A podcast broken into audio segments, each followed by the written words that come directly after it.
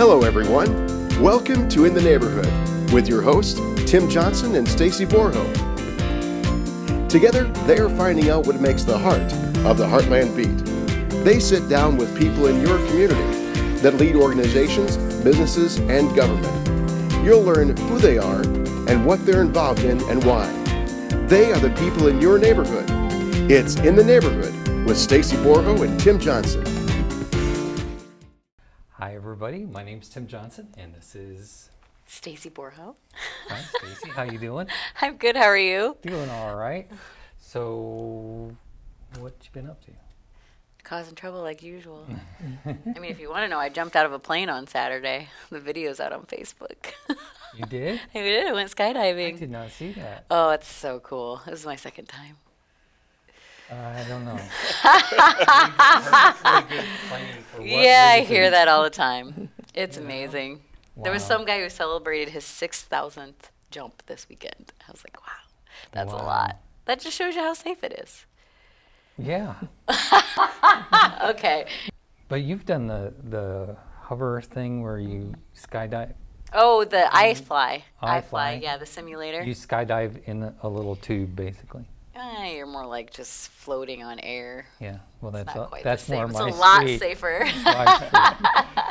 Awesome. So we are in the neighborhood. Uh, we are a now non-for-profit or aiming That's for right. a non-for-profit, um, trying to um, build uh, or get people inspired to Mm-hmm. volunteer and be a part of our community. That's right. Connecting people with their volunteering vision. Awesome. And today we have uh, Ryan Lacerna, or Lacerna and Rebecca Christensen of CASA. Yes. Hello. Welcome. Thank you. Thank you. What is CASA?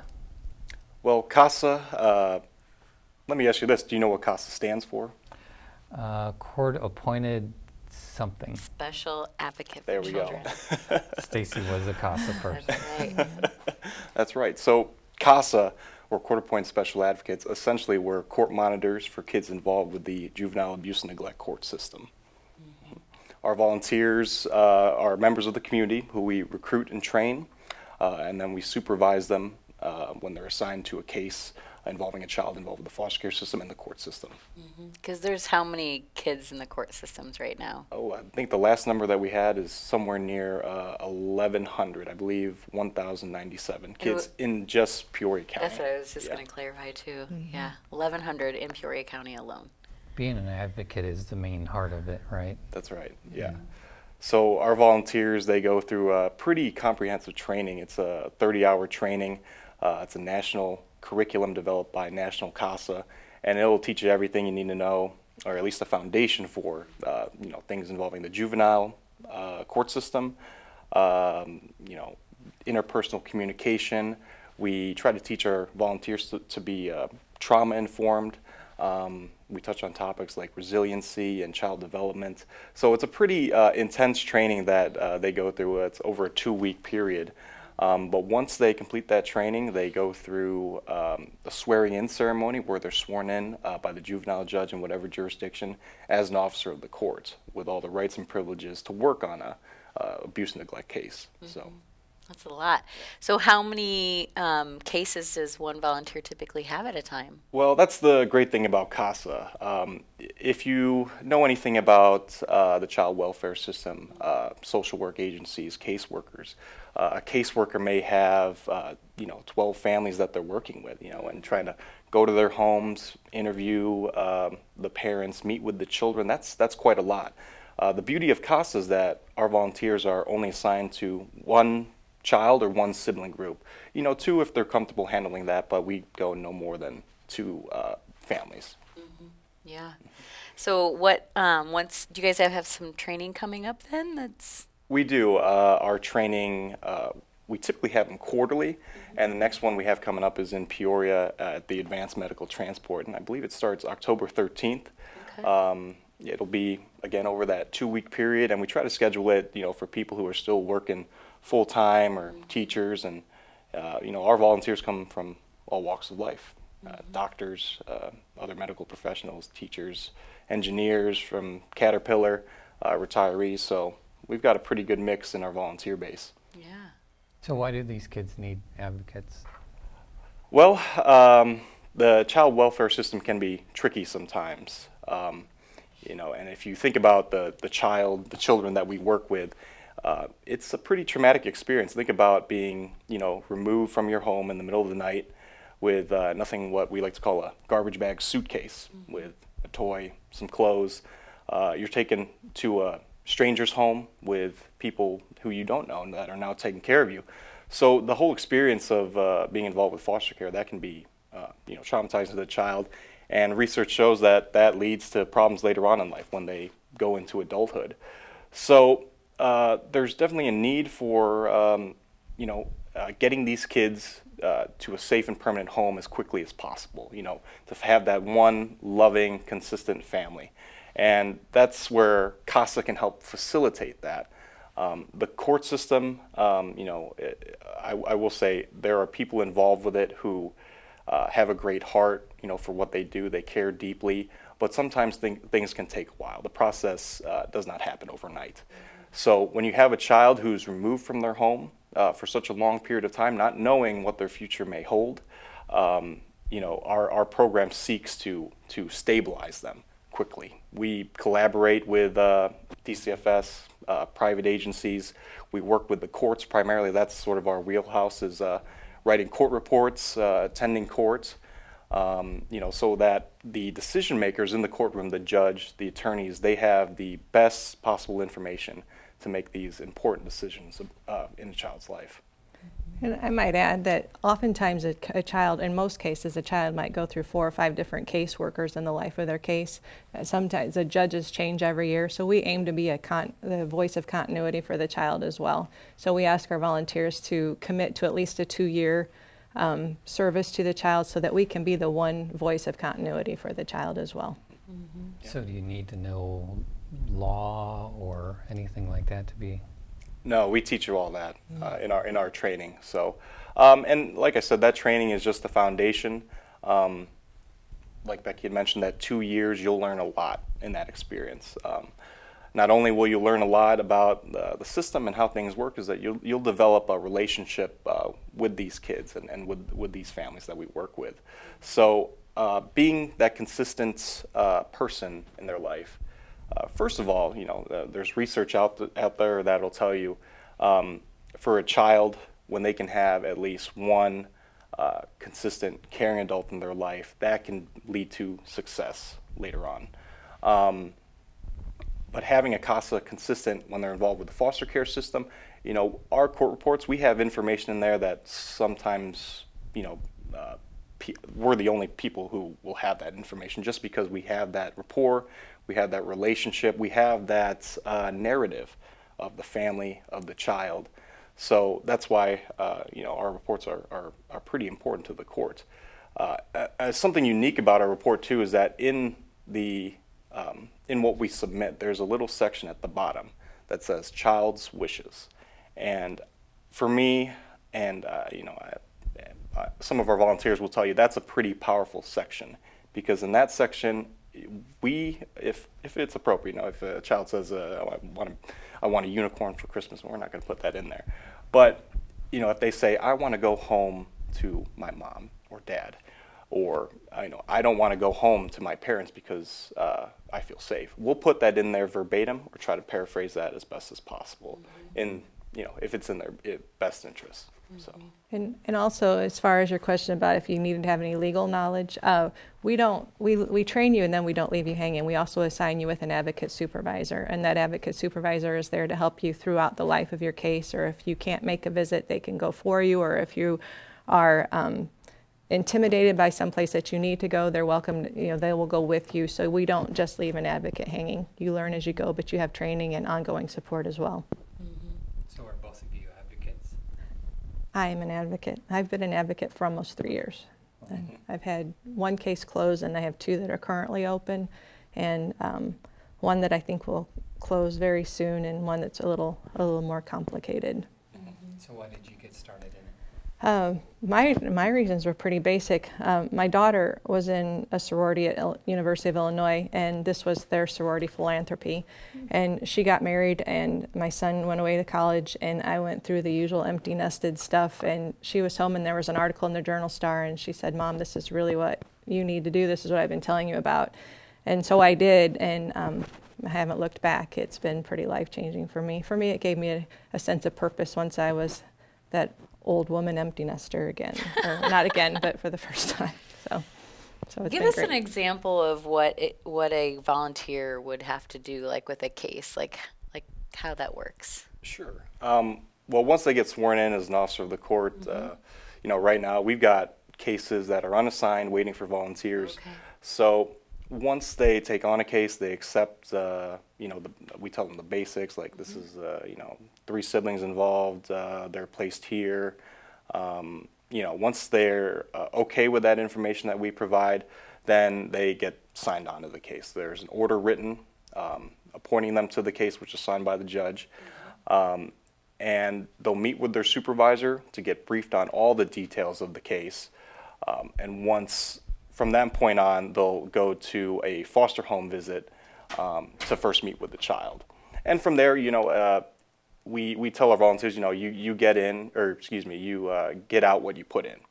Um, so it's on their schedule how, how often they want to visit with the family, uh, in what context they want to visit with the child. We, you know, tell them to go to the school, you know, um, have lunch with them at, at, at school.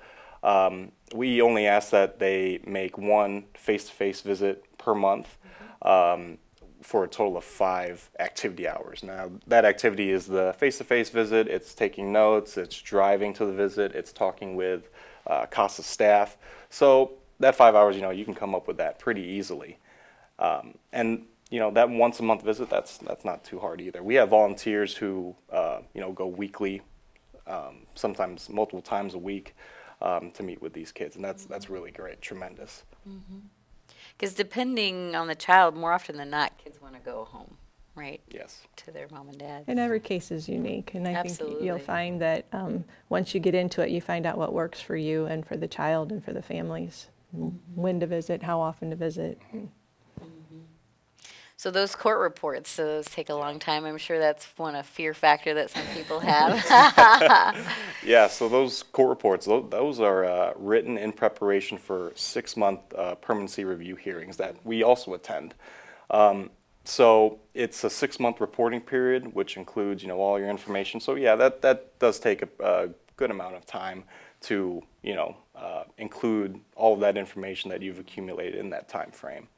We do try to make it as simple as possible. We have some data tracking uh, software that allows the advocate to input their information right away, um, keep track of it. They don't have to do anything special to keep track of it, and then to print it out and consolidate it into the report. So it's it's not it's as difficult as you make it. If you're a procrastinator, it's going to Yeah. be pretty tough, but um, you try not to be. So. It's really just like journaling is Yeah, what I yes. remember. So as long as you can journal and take Yes. good notes, you're all you're doing is stating facts. So it's exactly. you don't have to be a court reporter. No, exactly. exactly. it wasn't complicated. No, it's not It's pretty simple actually. Mm-hmm. It's just sitting down and, and making a journal of all that you did. exactly. Yeah, so awesome. So how, how are funds taken care of? How do you guys raise um, funds, those types of things? Well, uh, a lot of our funds come through uh, grants that we receive, um, but a big chunk of our money comes from um, special events that we have. We have um, our four core ones uh, every year. Our biggest one being Casablanca, Dancing with the Local Stars, and that's a that's an awesome event. I've been to the last two. Um, this last one in 2017, we had uh, around 800 attendees, um, and we raised, uh, I think, a little over $300,000. Wow. So, yeah, yeah. The community is generous. Every- Yeah. We also do the hole in one and uh, um, a hole in one tournament that's Yep. coming up next week. Hole-in-one golf tournaments. Casa uh, Caballos. yeah, tailgating at a polo match at the Weaver Angus Farms. And we're doing a new one next spring called Sip, Savor, and Smoke. Yes. I, I can't really tell you the details because I don't know them. It's for our it's for our whiskey and cigar aficionados. yeah, there you go. So, Awesome. Yeah. Where can they find more information on those? Well, they can go to our uh, Facebook page. We're pretty active uh, on our Facebook page. Um, our website, uh, casapeoria.org. You can uh, find out information there. Um, you know, if you just Google CASA, give us a phone call, uh, ask for Ryan or Becky. Uh, you know, we can we can talk to you about you know whatever you want about becoming a, a volunteer, about um, donating, about attending one of our special events. Uh, you name it. So. Or volunteer opportunities if you don't want to be a CASA. There's other opportunities to help with the fundraisers or in the office or all kinds of things. Yeah, because you guys are mostly run by volunteers, right? We are, uh, it was, originally CASA was started by Pam Perillis, who's our executive director, as a one-woman operation, but she's now grown it to 13 employees, 11 full-time and two part-time. Wow. So the rest are volunteers. Yeah, Yes. we're still a pretty small operation, but uh, you, like you said, our volunteers, they're, uh, they're, it's a pretty strong base. I think we have something like We have 142 advocates currently. active Wow, volunteers, yeah, nice working in the job. community. Right. That's And we very are cool. actively looking for more, actively recruiting more, so.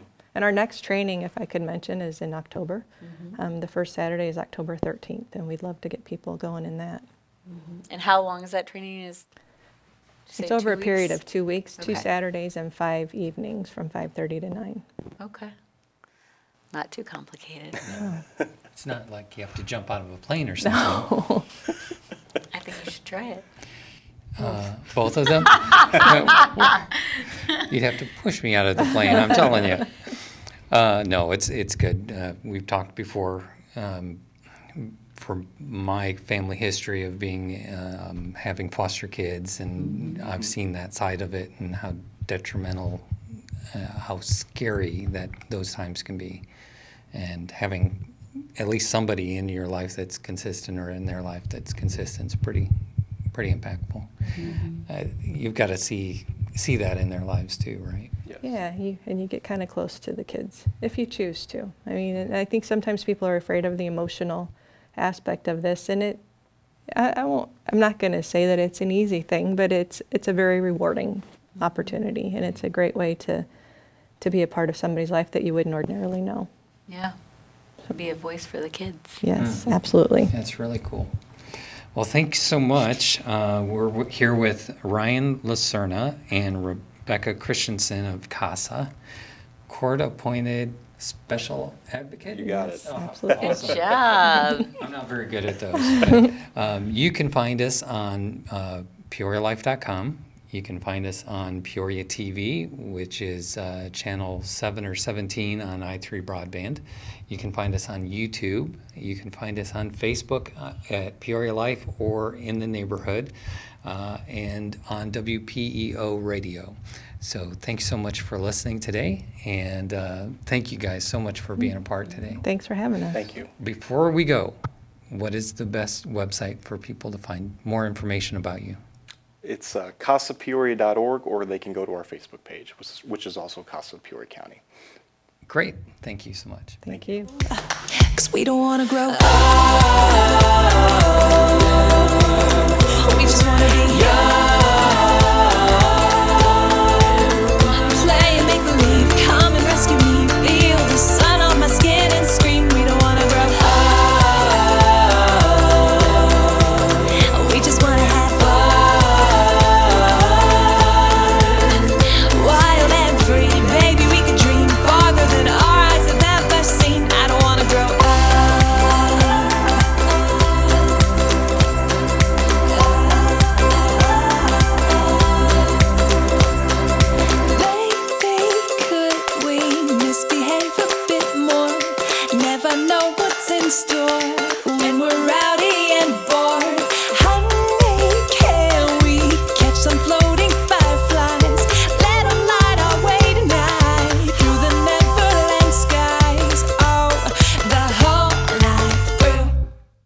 Cause we don't wanna grow up.